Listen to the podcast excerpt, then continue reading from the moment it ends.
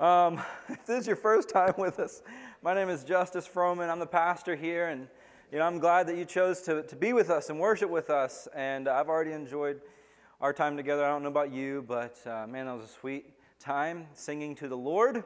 And um, and hey, while we're like greeting people and welcoming people, you know, there's uh, our extended Bayou family online, but then also, hold on, hold on, also um, every week, these teachings are being used to serve uh, the women who are in the jail and our local jail ministry. So, can we just say, hey, everyone there, we love you, and uh, we consider you a part of our family, and uh, we're glad you're tuning in today. So, now, um, last week, we, we studied uh, the Exodus. We studied how God sent Moses to uh, free um, the Israelites from Egypt, and they have, they have come uh, across the Red Sea. And we studied the Passover, how, um, how God was sending this 10th plague to kill the firstborn son of every family, but he provided provision for someone to substitute in your place, and that substitute was a spotless lamb. And if you slain the spotless lamb and sp- applied the blood to the door of your house, the uh, Lord would pass over you and you would be saved. In the same way, the Lamb of God who takes away the sin of the world shed his blood for us, and if you apply the blood of the Lamb to your life, you will be saved and receive eternal life. Now, um, what happened now is they're beginning to enter into the wilderness, and God is, is, is setting up and distinguishing his nation and his people. And he gives them uh, the Ten Commandments here at Mount Sinai. So let's read this together. We'll pray, and then we'll unpack it as we go. So if you're in Exodus chapter 20, just say, Come on. All right.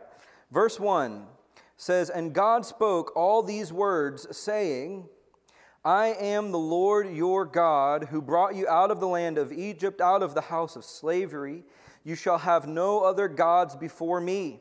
You shall not make for yourself a carved image or any likeness of anything that is in heaven, or that is on earth beneath, or that is in the water under the earth. You shall not bow down to them or serve them, for I, the Lord, uh, your God, am a jealous God, visiting the iniquity of the fathers on the children to the third and fourth generation of those who hate me, but steadfast love to thousands of those who love me and keep my commandments. You shall not take the name of your Lord your God in vain, for the Lord will not hold him guiltless who takes his name in vain. Remember the Sabbath day to keep it holy.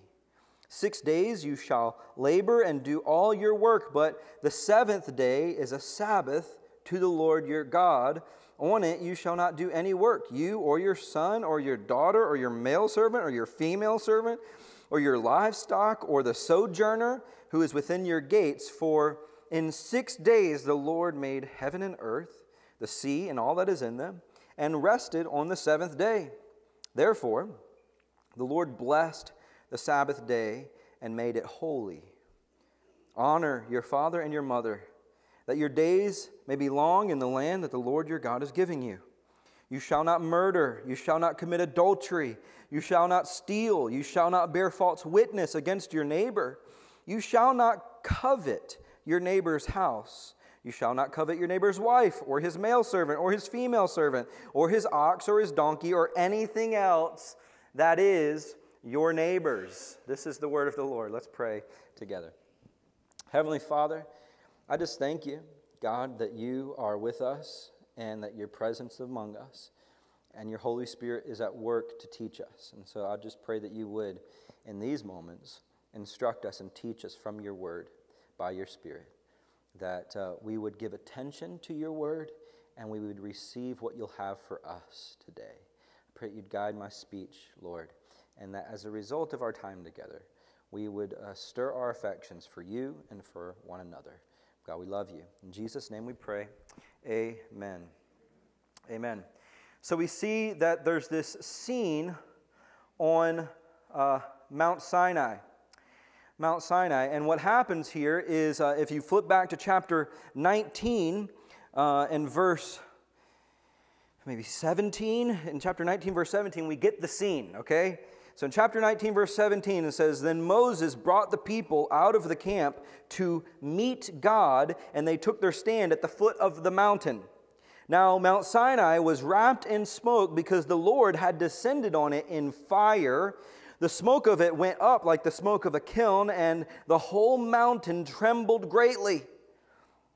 And as the sound of the trumpet grew louder and louder, Moses spoke, and God answered him in thunder. Okay, so this is a terrifying moment.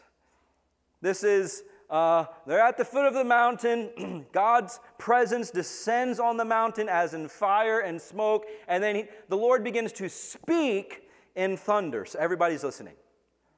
This is significant here.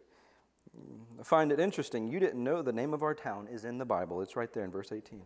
Like the smoke of a kiln. And that's why we we live in the kiln, right? It's where the presence of the Lord is. And, uh, and that's why you moved here. But, anyways, um, so here we have the scene. God's speaking, God's given these Ten Commandments. The first couple of verses here in chapter 20 are kind of the prelude to the covenant or to the commandment. He's distinguishing, making a commandment with his people here. And in verse 1 of 20 says, And God spoke these words, saying, I am the Lord your God who brought you out of the land of Egypt, out of the house of slavery. We see some beautiful things about the Lord here as he reveals who he is. Who is the God that is making this covenant, that is giving these commandments? And here it is. The Lord, first off, reveals. It's not on the screen, these aren't points, it's just free stuff for you. The Lord reveals. That means that he spoke. It says in verse 1 And God spoke these words, saying. So, unlike the gods of Egypt that didn't speak, that didn't really do anything, um, God speaks. He reveals himself through words. And that's what's unique about the Ten Commandments. Why, do, why are the Ten Commandments rise above all of the rest of the 613 commandments in the Torah? So, the first five books of the Bible is what's known as the law, the whole thing, the first five books, the law. And in the law are 613 commands. But um, throughout uh, Jewish history and church history, the Ten Commandments have risen above all of the rest as special, as unique. And why is that? Uh, two reasons I'll give you. One is because God spoke these commandments directly to the people, not through a mediator, not through Moses. Did you, did you catch this? He spoke directly to the people. Look at 19, verse 1 um, I'm sorry, chapter 20, verse 1. God spoke all these words, saying, down to verse 19 of chapter 20, it says, And Moses said, You speak to us, and we will listen. You speak to us. God spoke to us. I mean, you might be like, Well, that doesn't really convince me. Well, I'll flip over to Deuteronomy. You can just listen if you want. But in Deuteronomy chapter 4, verse 12 and 13 says, uh, let's go back to verse 11. He says, And you came near and stood at the foot of the mountain, while the mountain burned with fire of the heart of heaven, wrapped in darkness, clouds of gloom. Verse 12 says this Then the Lord spoke to you out of the midst of the fire, and heard the sound of words, but saw no form. There was only a voice. And he declared to you his covenant, which he commanded you to perform, that is, the Ten Commandments, and he wrote them on two tablets of stone. So, the first reason why the Ten Commandments rises above the rest is because God spoke them directly to the people from the mountain. All the other 613 commandments, he, medi- he, he used Moses as a mediator to write them. Secondly, because God wrote them with his own finger. Chapter 31, we just saw in Deuteronomy that he wrote them on stone, but at 31, it says that he uh, wrote them with his finger the finger of God on stone. And uh, the rest of the commandments are given through Moses, but these are given directly by God. These Ten Commandments are special. So, number one about God, He reveals. The number two thing is that God, the Lord relates. The Lord relates. In verse 2, He says, He says, I am the Lord your God who brought you out of the land of Egypt. I am the Lord your God. So the Lord, capital L O R D, as we've learned, is, is the covenant name of God, the personal name of God, the name Yahweh. So he's revealing this personal name, but he wants to relate them. He says, I'm the Lord, your God. This is personal. He wants a real, intimate, personal relationship with his people. And then finally, so the Lord reveals, the Lord relates, and, and finally, the Lord redeems or he acts. Look at verse 2, 2 again. I am the Lord your God who brought you out of the land of Egypt, out of the house of slavery. So he wants to remind you I am the God who just brought you, who just redeemed you, who just delivered you from slavery in Egypt. See, the redemption of his people is the foundation for these commandments. They don't um, have to obey the commandments to be redeemed, they obey the commandments because they are redeemed. And, uh, th- but this redemption here, the, the Exodus, the coming out of slavery, is just the first step in their life, their new life with God. It's just the first step. And now he's going to begin to give them instructions, commandments to learn how to live from this point on. And uh, they're going to he's calling them to live differently, completely differently than the pagan nations around them, than the pagan nation that they came from. He's calling them to live distinct lives. And many, many people in church, they have this idea that uh, conversion is like the finish line. If I can just get them converted, if I can just get them to believe. But really, conversion, baptism, that's the starting line. That's when everything begins. And then you go on this journey with God, becoming more like Him, learning how to live distinct and different. So, what I love about the Ten Commandments as we're just getting started, and you might say, we are not getting through all 10 today if this is the pace we're at. But what I love about the Ten Commandments is that God gives the commandments in an environment of grace, of mercy. It was a gracious, gracious act of redemption to deliver them from slavery in Egypt. And now he's like, here's how to live. Here's how to live the best life you can live. So he's now going to give them two tablets. And um, some believe about these two tablets, some believe that um, there's five commandments written on each tablet. Um, others believe that uh, both tablets have all 10 commandments written on them. It's like we need a copy just in case you misplace one, okay? So there's all 10 on each tablet. And then the, the belief that I kind of lean towards is that uh, is this one that there are probably four commandments written on the first tablet and six commandments written on the second. The first four on, uh, on the first tablet and the second six on the second tablet. And the reason I believe that is because of the content of the tablets, the content of the commandments. Um, see, the first two, the first four, I'm sorry, are Godward, and the second six are manward. So these, in these commandments is uh, the idea of supreme devotion to God and sincere affection for others. We are to revere God and respect people. And really, that's what Jesus said when he was asked, Hey, what's the greatest commandment in all of the Bible? Jesus responded and said, Love the Lord your God with all your heart, soul, and mind, and love your neighbor as yourself. And he says, On these two depend all of the law and the prophets. That you can summarize all of the law in love God and love people. And so the first four are vertical, the second six are horizontal, and so that's what we're going to unpack today. Um, so here's the first tablet. First, um, love God. Love God. And uh, so, commandment number one, and we're going to have to move quickly. And commandment number one is worship the Lord only. Worship the Lord only. Look back at verse 3 you shall have no other gods before me. You shall have no other gods before me. So, number one thing is, I am your God, I'm your only God. Now, when he says, You shall have no other gods before me, he's not uh, endorsing or accepting polytheism. He's not saying it's okay to worship other gods as long as I'm your favorite. It's okay to worship other things as long as you just keep me at the top. As long as you just keep me number one. No, uh, what he's saying here is when it says before me, that literally means in my face. So he's saying, You shall have no other gods where I can see them. And God can see everything, right? So he's like, don't have any other gods. Don't worship any other gods. Um, but uh, whether it's real or imaginary, do not bow down to it as God. Now you might think, I don't have any other gods. I don't have any gods in my life. Well, Jesus is like, well, look a little closer.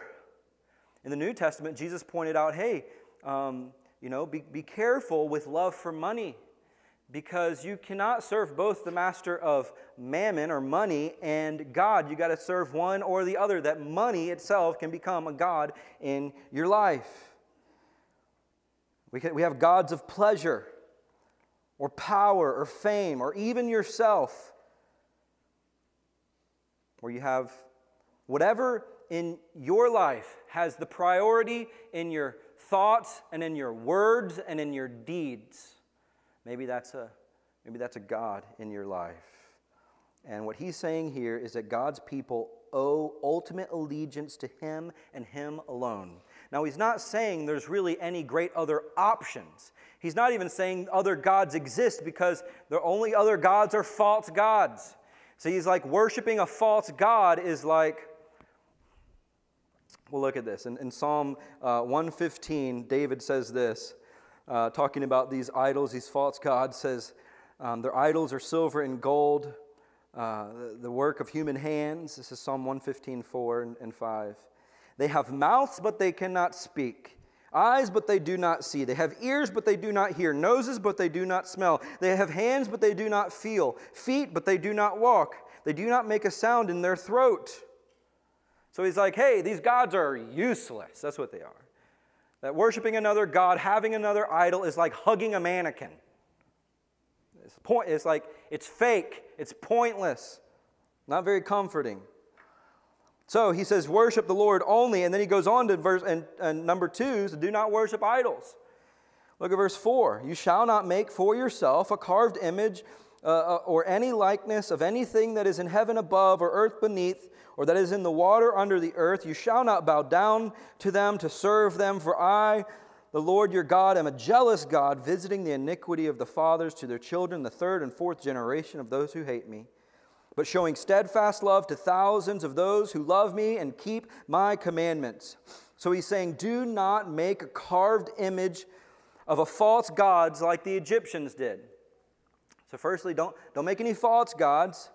Uh, no images like things in heaven. He's talking about the sky here, not about the, a spiritual place. Nothing in heaven, nothing in the sky, nothing on earth, nothing in the water. Don't make any images to worship.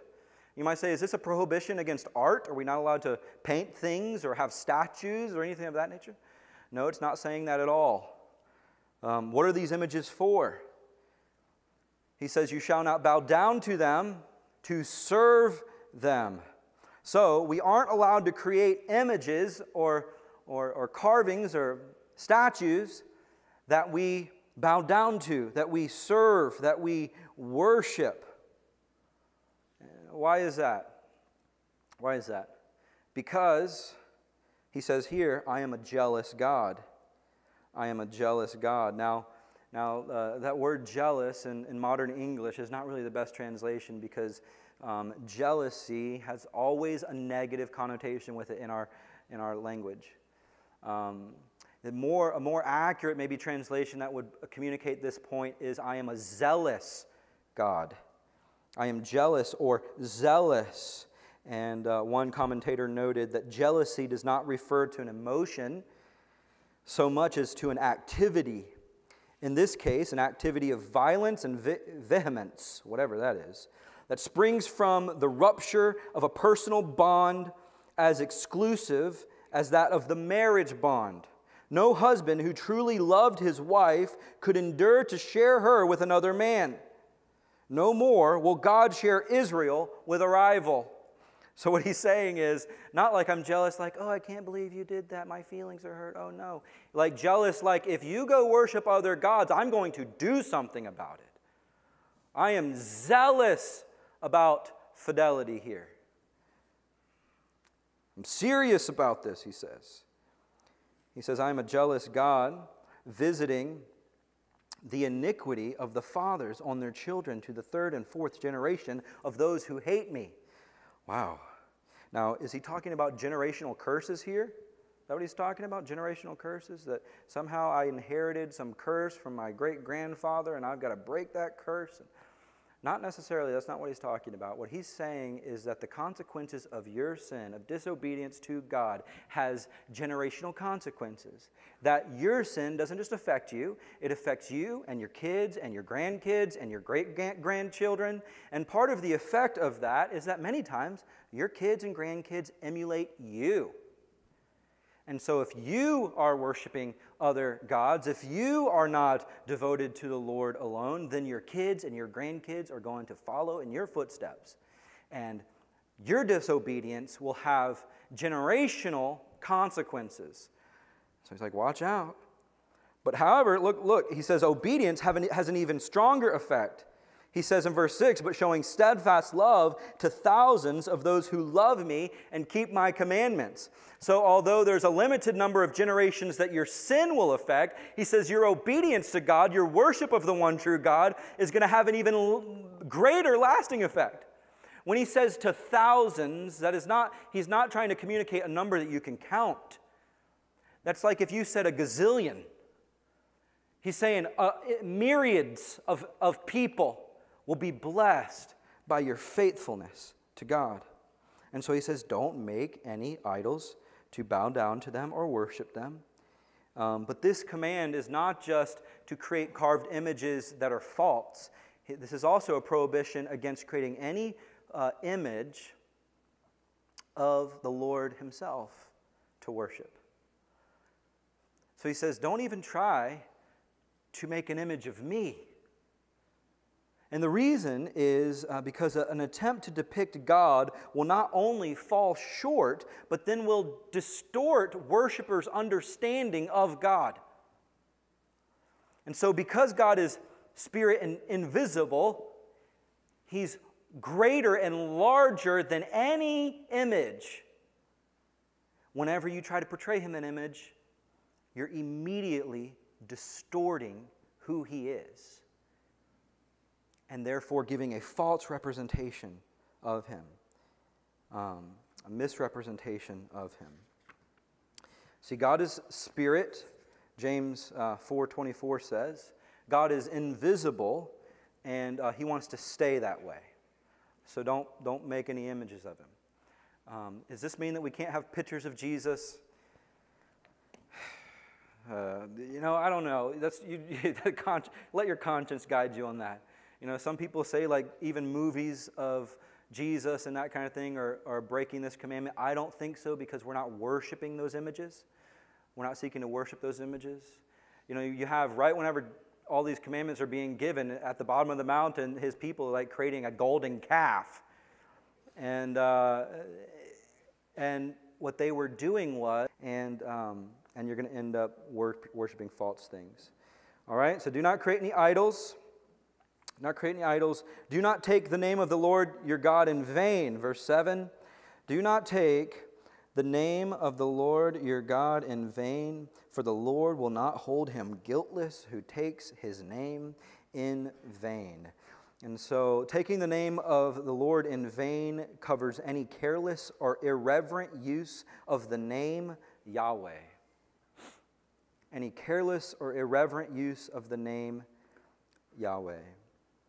This includes flippant or frivolous use, um, like people, you know, OMG, and, uh, and just casually saying the name of the Lord. This includes blasphemous use, like using the name of the Lord in a curse word or as a curse word. And you've heard it. And so it includes that. It includes hypocritical use. So it is um, be careful when you swear an oath to the Lord. Hand on the Bible. Promise to God, you know, I'm going to do this or I won't do this. Like that is a dangerous thing to do. And whenever you make an oath or a promise on the name of the Lord and then you act otherwise, that's taking the name of the Lord in vain. We also have to understand that, that taking the name of the Lord in vain is more than just speaking his name, because the name is uh, the, a full representation of the character of a person. And so taking his name is I am, I am uh, claiming Christ, but yet I'm living in vain. I'm, I'm not living in character with the Lord. And so I'm taking the names, the name of the Lord in vain. In vain means to empty it of its contents or of its meaning. So I'm emptying the name of God. One person said the name of God should never be spoken, written, uttered, or sung in any empty, frivolous, or insincere way. The, uh, the Israelites, the Jewish people, would only utter his name once a year. The high priest would say his name once a year. Now, I think I don't think that's what he wants. I think he revealed himself and gave us a personal name because he wants us to call him by it. Um, but we should not let it come lightly off of our tongue because his name is holy and special and unique and should only be said with with all seriousness and reverence. So, do not take the name of the Lord your God in vain. Uh, number four, remember the Sabbath. Remember the Sabbath, verse 8. He says, Remember the Sabbath day to keep it holy. Remember the Sabbath day to keep it holy. For six days you shall labor and do all your work, but on the seventh day is a Sabbath to the Lord your God. On it you shall not do any work you or your son or your daughter or your male servant or your female servant or your livestock or your sojourner or whoever is within your gates. For six days the Lord made heaven and earth, the sea, and all that is in them, and rested on the seventh day. Therefore the Lord blessed the Sabbath day and made it holy. So he says, hey, uh, take a Sabbath, take a rest, work for six days and rest for one. Now that would have been very different than what they would have experienced with the seven day work week as slaves in Egypt. And so he's like, This is a, I know you're used to working seven days a week, but this is a new life. You're going to live distinct uh, among, uh, among the people. And um, so he says, uh, This is a day of rest and of worship. And this whole command speaks to the Lord's demand on time. On time. That, we, that he has. Um, a devotion of time in our lives. One day a week, we give back to the Lord. This expresses a dependence on God. That my life is not primarily dependent on my ability to produce, that my life is not only about productivity, that I am dependent on God, that if I take a day off, He's going to keep it going. Things are going to work out anyways. You might say, Well, I don't need a day off. You know, I don't I feel refreshed, I feel good. It's actually better for me to keep working. I don't need a day off. And it's like, well, look, the reason we have a day off is because the Lord gave that example. He created everything in six days. He rested on the seventh. How many of you know that the Lord was not after six days of creation like, whew, I'm pooped. You know, I don't know if I could handle one more day. You know, no, he's like, he did it as an example to us. Whether or not you feel like you need rest, he's like, take a day off. Take a day off. And so the circumcision was the sign of the Abrahamic covenant. He made a covenant with Abraham previously. He gave circumcision as a sign for that covenant. And then as he's making this covenant with Moses, Sabbath is the sign of the covenant with Moses. And, uh, and then in the New Testament, whenever we are in Christ, baptism really is the sign of the covenant, the new covenant with Christ. Um, but uh, the new covenant, in the new covenant, Jesus is our Sabbath rest. So is this binding upon us? Well, in the new covenant, Jesus really fulfills this, where he says in Hebrews 4, Hebrews 4, 9 through 11, says this So then, there remains Sabbath rest for the people of God. For whoever has entered God's rest has also rested from his work as God did from his. Let us therefore strive to enter that rest so that no one may fall by the same sort of disobedience. What he's saying is that Christ is our Sabbath rest for the believer. I mean, this is what Jesus said when he's speaking to uh, crowds. He said, Come to me, all you who are weary and heavy laden, and I will give you rest. I will be your rest. And then uh, Colossians 2, verse 16 through 17, gives us some instruction because there was this debate in the church. Do we still have to observe the Sabbath or not? Do we have to do it or do we not have to do it? And this is what he says in Colossians 2, verse 16. Therefore, let no one pass judgment on you in questions of food or drink, or with regard to a festival or a new moon or a Sabbath. For they are a shadow of things to come, but the substance belongs to Christ. And so, what he's saying here is that, is that um, if you want to observe the Sabbath every week, yeah, do that. Praise the Lord for that. If you don't, that's okay too. He says, but don't judge each other for the decision you make around it. We have freedom in, in Christ to make this decision. We have to know that the Sabbath is a picture and the substance is Christ. So you decide for yourself. You might say, well, why don't we as Christians worship on Saturday, which was the true Sabbath? And the reason we don't is because in the early church, they began to, to move from worshiping on the Sabbath on Saturday to worshiping on Sunday or the first day of the week or the Lord's Day uh, to remember and celebrate the resurrection of Jesus Christ. The resurrection of Jesus Christ changed everything, including the day that they would worship. We see this in Acts 20, verse 7, 1 Corinthians 16, verse 2, Revelation 1, verse 10 where they began to gather to meet on the first day of the week. And so, um, now, so we're not bound by um, the Old Testament command for the Sabbath as they were. Uh, however, um, I believe it is still a healthy practice for the believer. And, uh, and the reason is you got to understand that that the commandments reveal to us God's character and God's desire for his people. He's, he's helping them know how to live in line with how they were created. And the fact that the Sabbath was instituted by God at the very beginning, um, it predates the Mosaic law. And it seems like it is a healthy pattern for God's people to work for six days and to take a day off. Remember that Jesus said that the, the, the Sabbath was made for man, not man for Sabbath. That Sabbath was made for man, it was made as a gift for people to be rested and refreshed.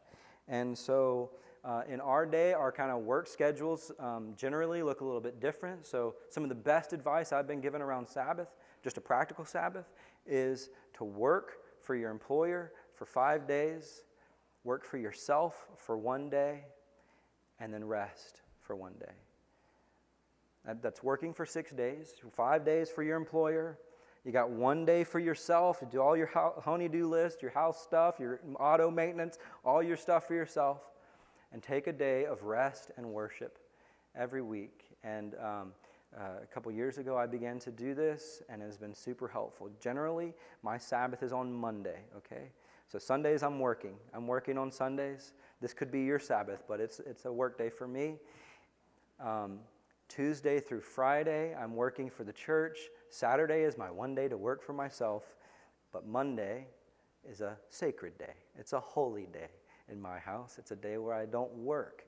And it's the furthest away from the next Sunday, so I can even have a mental break from thinking about sermon preparation and all those things. And it has been so healthy and helpful to the life of myself and my family and my soul, and it helps sustain us.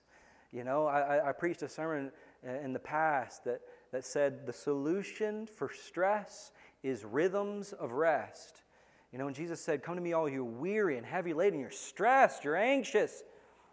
Rhythms of rest.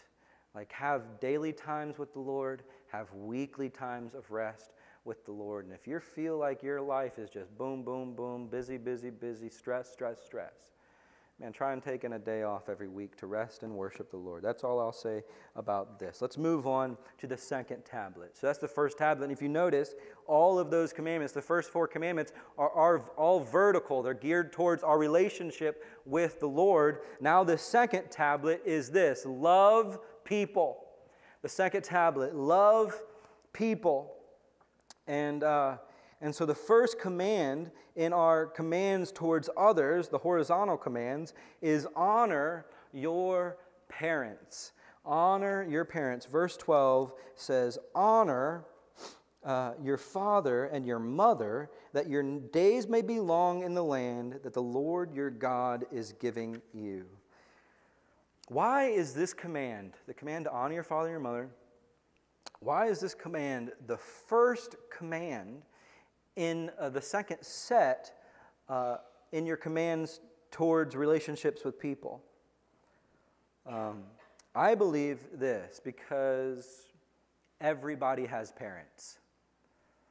Right? He's going to give us some more commands. You might not have a spouse to commit adultery on. In the place we live, you might not even have neighbors. Right? You might live so far out in the woods, you don't even never even seen a neighbor. But everyone has parents, young and old have parents. And um, it's also not just a command to young children, although it's a parent's favorite verse to quote and a child's least favorite verse to hear.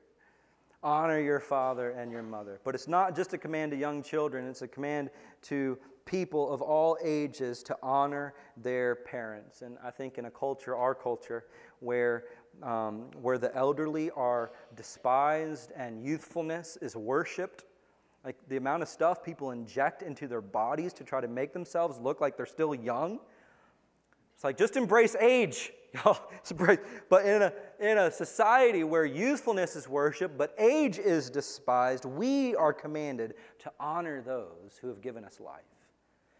And there's something learned and gained in age that you can't just learn in a book, that technology is not going to provide us. And we should respect and honor the wisdom of our parents. To honor means uh, to prize highly, to care for, to show respect for. Now we got to understand that he's not saying honor your parents if they are honorable. You might be like, no, my parents, I don't have good parents. But this command is to everyone, whether or not your parents are honorable or not, whether you had good parents or bad parents, this is for everyone. You don't have to like them. Um, this is not even a command to obey them. But we must honor them. And we don't honor them because of them. We honor them because honoring them is honoring the Lord. It's honoring the Lord. Um, also, a reason why this is this command here is that um, the family is the single most foundational institution in society. So if he's creating this new nation, he, he understands, God understands that the family is the foundation for any healthy society. That we have to have healthy families to have healthy communities, to have healthy churches.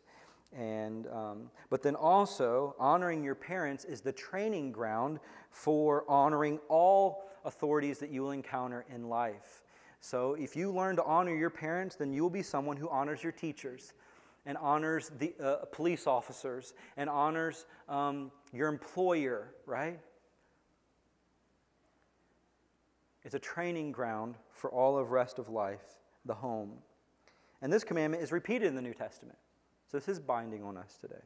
Ephesians 6, 2 and 3 says, Honor your father and your mother. This is the first command with a promise that it may go well with you, that you may live long in the, na- in the land. Now, my youth pastor would say the reason why it will go well with you because the fifth commandment, you know, five is if you don't obey, I'll put one of these on you, you know? Wow. And uh, honor, dishonoring your parents, that's a, that's a dangerous thing to do, right? And this is so serious, it, it is. Um, uh, it, it, was a capital offense if you were go read the old testament there's some wild stuff in there and like you had a disrespectful kid let's get rid of him he just disappeared um, and so this is serious this is serious yeah in the new testament it's in the it, like in the list of like people who not will not inherit the kingdom of god like murderers and thieves and all those things disobedient to parents you're like what That's in there?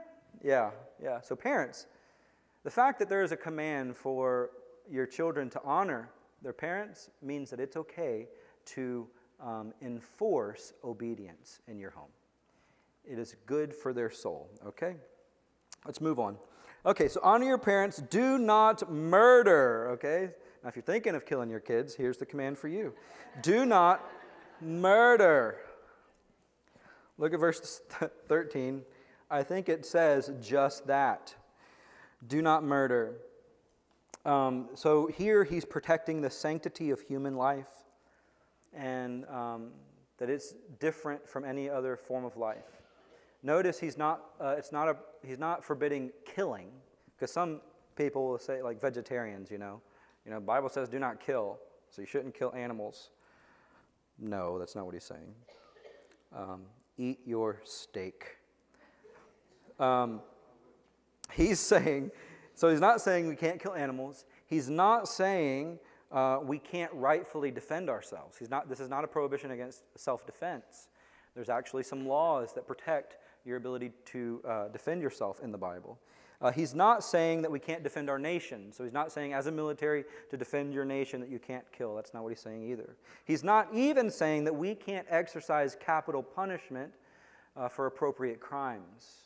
See, the Bible distinguishes all these different forms of killing murder and second degree murder and manslaughter, and all of that is laid out in the Bible. And so, if, if, if it's an accident, that's different.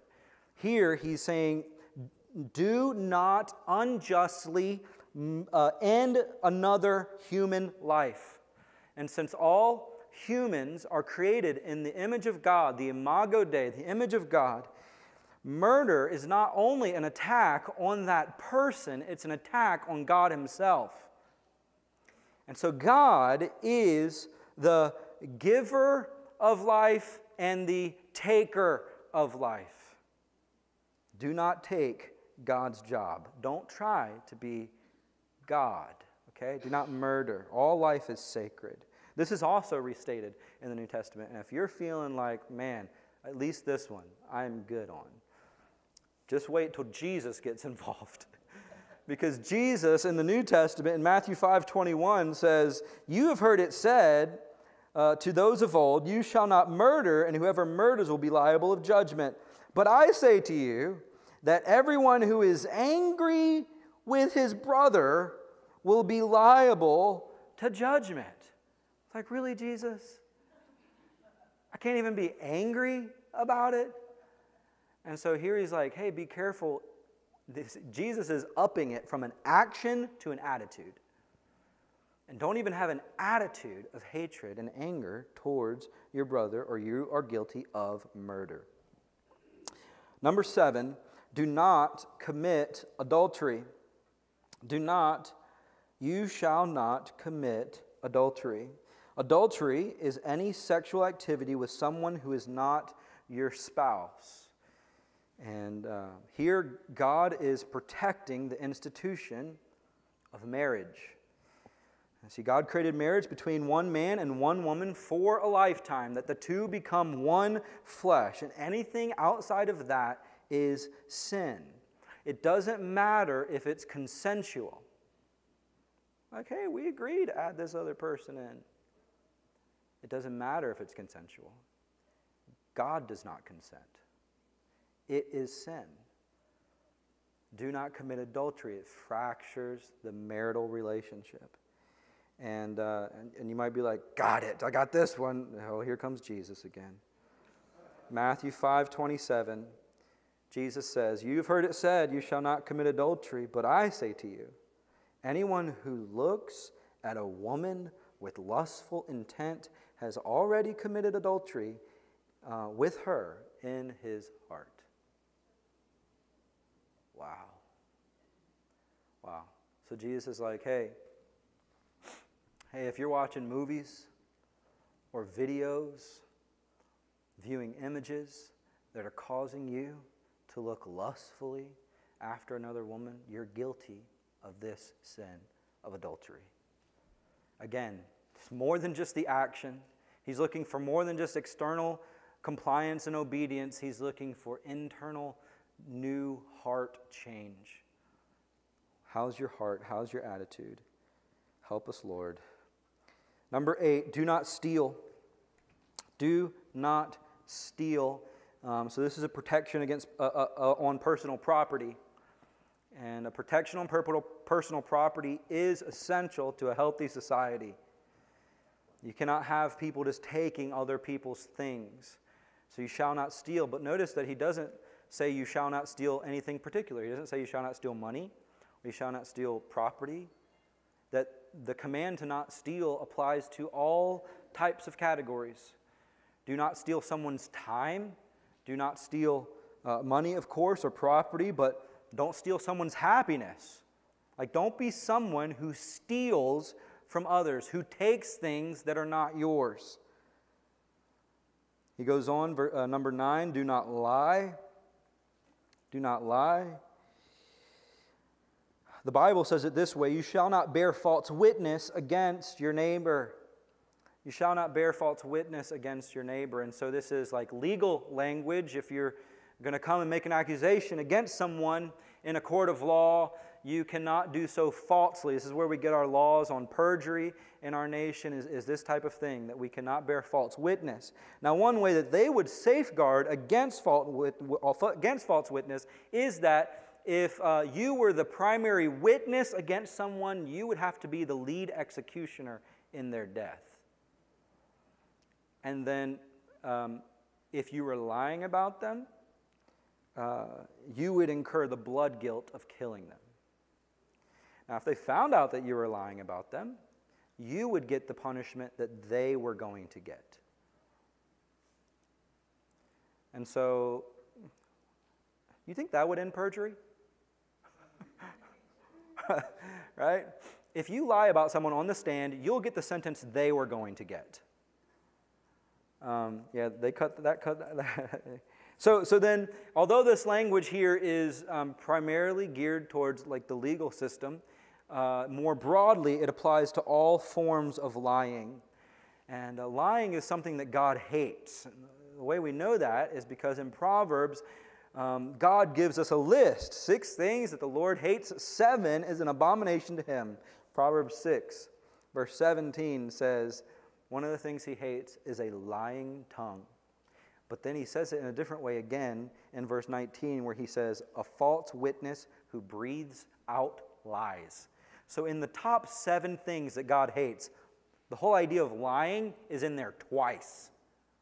So he says, Yeah, uh, we should be honest people, people who tell the truth. God hates lying because he is truth. And to lie is to act outside of his character and is to act in the character of his enemy, the devil, who is the father of lies.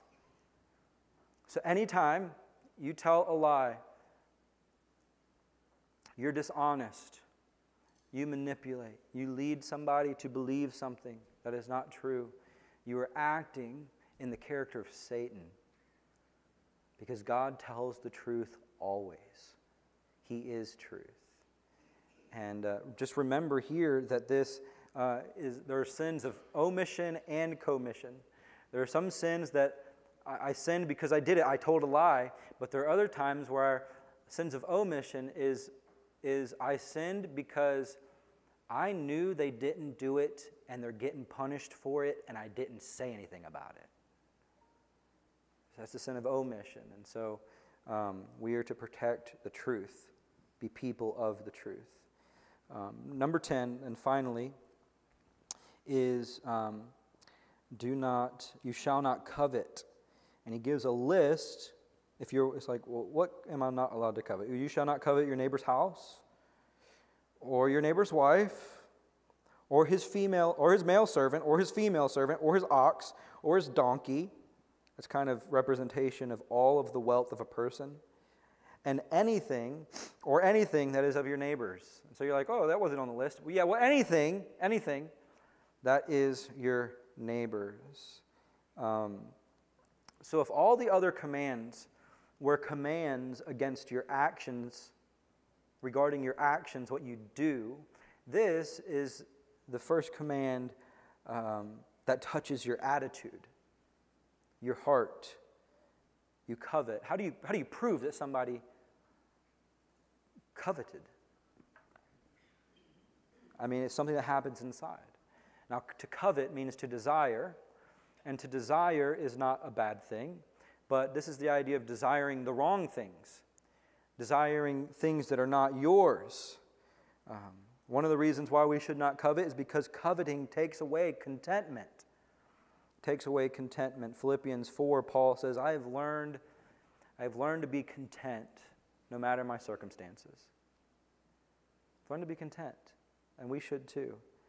1 Timothy 6, 6 through 8 says, But godliness with contentment is great gain. For we brought nothing into the world and cannot take anything out of the world. But if we have food and clothing, with these we will be content. Godliness with contentment is great gain. And God's desire for us is to be content with what He has given us. I mean, we, more so in our time than any other time in history, we are bombarded. There's entire industries called marketing that are trying to help you feel discontented so that you will want whatever they are trying to sell. And then we have you know, Instagram and, and social media where we are viewing everybody's highlight reel and it causes us, why don't I have a house like them? Why don't I have the car like they have? Why don't we go on vacations like they go on vacations? Why don't you buy me gifts for my birthday like she gets for her birthday? Why don't like we desire things that are not ours. And what that does is it tells God, you're not being good enough to me. God, you're not, you're not giving me what I deserve. It's discontent and coveting. Um, see, God desires for us not to be worried about acquiring temporary toys, but rather storing up uh, heavenly, eternal treasures. That's what he says in Matthew 6, verse 20, where he says, Lay up for yourselves treasure in heaven where neither moth nor rust destroys, or where thieves do not break in and steal. For where your treasure is, there will your heart be also. Verse 33 says, But seek first the kingdom of God and his righteousness, and all these things will be added to you. So here's the idea don't desire the things of earth, don't desire these temporary toys, right? Desire heavenly things. And he says, If you seek first the kingdom, if you desire God above all, he'll take care of all of your needs. And so, as we kind of conclude our time, those are the Ten Commandments, okay? As we conclude our time, um, aren't, you might ask, aren't Christians not under the law anymore? We spent an entire sermon on the law of Moses, on the Ten Commandments. Aren't Christians under the new covenant and not bound by any of that stuff anymore? I'll say, yeah, you're right. You're right um, in a sense, that Christ is the fulfillment of the law. That our relationship to the law is different than their relationship was. Uh, Matthew 5 17 says, Do not think that I have come to abolish the law, Jesus says. I've not come to abolish the law or the prophets. I have not come to abolish them, but to fulfill them. Jesus was the embodiment of the law, and he fulfilled it. He brought it into full color, what the law was supposed to look like. And then we have a new relationship with the law through Jesus. That we're no longer under the law like they were. Romans 10:4 says, for, for Christ is the end of the law for righteousness to everyone who believes. So when we come to Christ, we are no longer under the law. John 1:17 says, For the law was given through Moses, grace and truth came through Jesus Christ. So the Abrahamic covenant was an eternal covenant. He made everlasting promises to Abraham uh, and his offspring. But the Mosaic covenant is a temporary covenant where he says it's for the nation of Israel for this period of time between Moses and Christ. He says the law came through Moses, but grace and truth have come through Jesus Christ. There's this new thing happening here. But the other thing we have to understand about the Ten Commandments is that it was essentially a summary of the entire Old Testament. It, it was hitting the broad categories for every other thing that would come underneath it. And nine of the Ten Commandments are repeated clearly in the New Testament. The Sabbath is the only one that is not repeated uh, in, a, in a binding way in the New Testament. Um, and so, one of the ways we know like what Old Testament laws apply to New Testament Christians is which ones are reaffirmed as applying to, to New Testament Christians in the New Testament. And so, nine of the ten are in the New Testament. Um,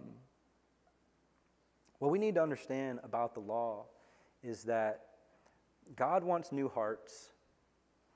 Um, and we shouldn't relate to the law as just a list of things that we must do to earn God's love. The Old Testament, from this point on, they are, they are um, God gives them these laws and they go and break them. And He gives them more laws and they break them. And He gives them more laws and they break them. And He gives them more laws and He break them. And He said the problem is that they have a hard heart. They have a hard heart.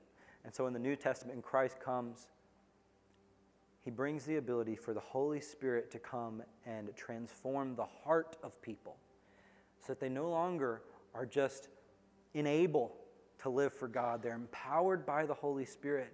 No longer are they fulfilling the law as some way to, to meet their end of the deal on this covenant with God. It's, I, I do these things out of love for the Lord because He's revealed Himself and what pleases Him, and I want to live to please Him. 1 John 5 3 says, This is love for God, to obey His commands, and His commands are not burdensome. The commands of God are not burdensome to the believer, they produce life in the believer because it's the best way to live. Um, we are almost out of time. I wanted to give you, if, if, you're, if you're willing, briefly, in the next two minutes, what purpose does the law of of God serve in the life of the believer under the covenant of grace. One pastor noted this First, it's a compass. It's a compass. It helps you navigate through life, it gives you your bearing. Uh, these are the top categories in human life. And so it helps me um, navigate through life. It's a thermometer to gauge your love for God. Uh, Jesus, in John 14, 15, Jesus said, If you love me, you will keep my commandments. In verse 23, he says, If anyone loves me, he will keep my word. And so, uh, how am I doing? How's my love for God? And just gives us a gauge for, for a thermometer for our love for God. It's a mirror, it, it reveals to us ourselves the things that I've uh, broken, the, the, how sinful I really am. It shows how dirty I am. It brings me face to face with my guilt. Um, but it's a mirror. It's not, the law is a mirror, it's not soap. It's not soap. See, it's supposed to bring us to the soap, the washing of Christ. And that finally, it's a road sign to point to Jesus. So it shows us our guilt, but then it points us to where we can go get clean. And uh, Galatians 3 23 says, Now before faith came, we were held captive under the law imprisoned until the coming faith would be revealed. So then, the law was our guardian. Some of your translations say schoolmaster or tutor. So it was our guardian until Christ came, in order that we might be justified by faith. But now that faith has come, we are no longer under a guardian. So he says, hey, the, the purpose of the law is to show you that you can't keep the law and to point you to the one who did and how he can wash away your sin and make up for your disobedience and your lack of fulfilling the law. And so, yeah, we have a completely different relationship to the law than they did in the Old Testament, but ultimately it's to lead us to our need for the Savior, Jesus Christ. And He writes that law in our hearts, and He enables us to be obedient to Him. And so I hope today you would see this as a pointer to the Lord. Would you bow your heads with me? Father in heaven, I thank you for our time in your word together today. Father, your law is beautiful and perfect and, um, and a blessing. God, your, your law instructs us with how uh, to live. The best way possible to live in our human experience. But God, ultimately, I thank you that your law points us to our need for you, Jesus. And I pray that today, if anyone has not received the gift of a new life in Christ, no longer striving to please you, God, but just enabled by your Spirit to love you and live for you, I pray if anyone has not experienced that, today would be the day where your Holy Spirit transforms their heart from a, a heart of stone to a heart of flesh. Just soften it and move in there, God. Transform them, give them new birth today. I ask you, Lord, in Jesus' name, to save someone in this place and help us to love your law and your commands, and that we would love you through obedience to them, God. Help us, Jesus. We love you in Jesus' name. Amen. Amen.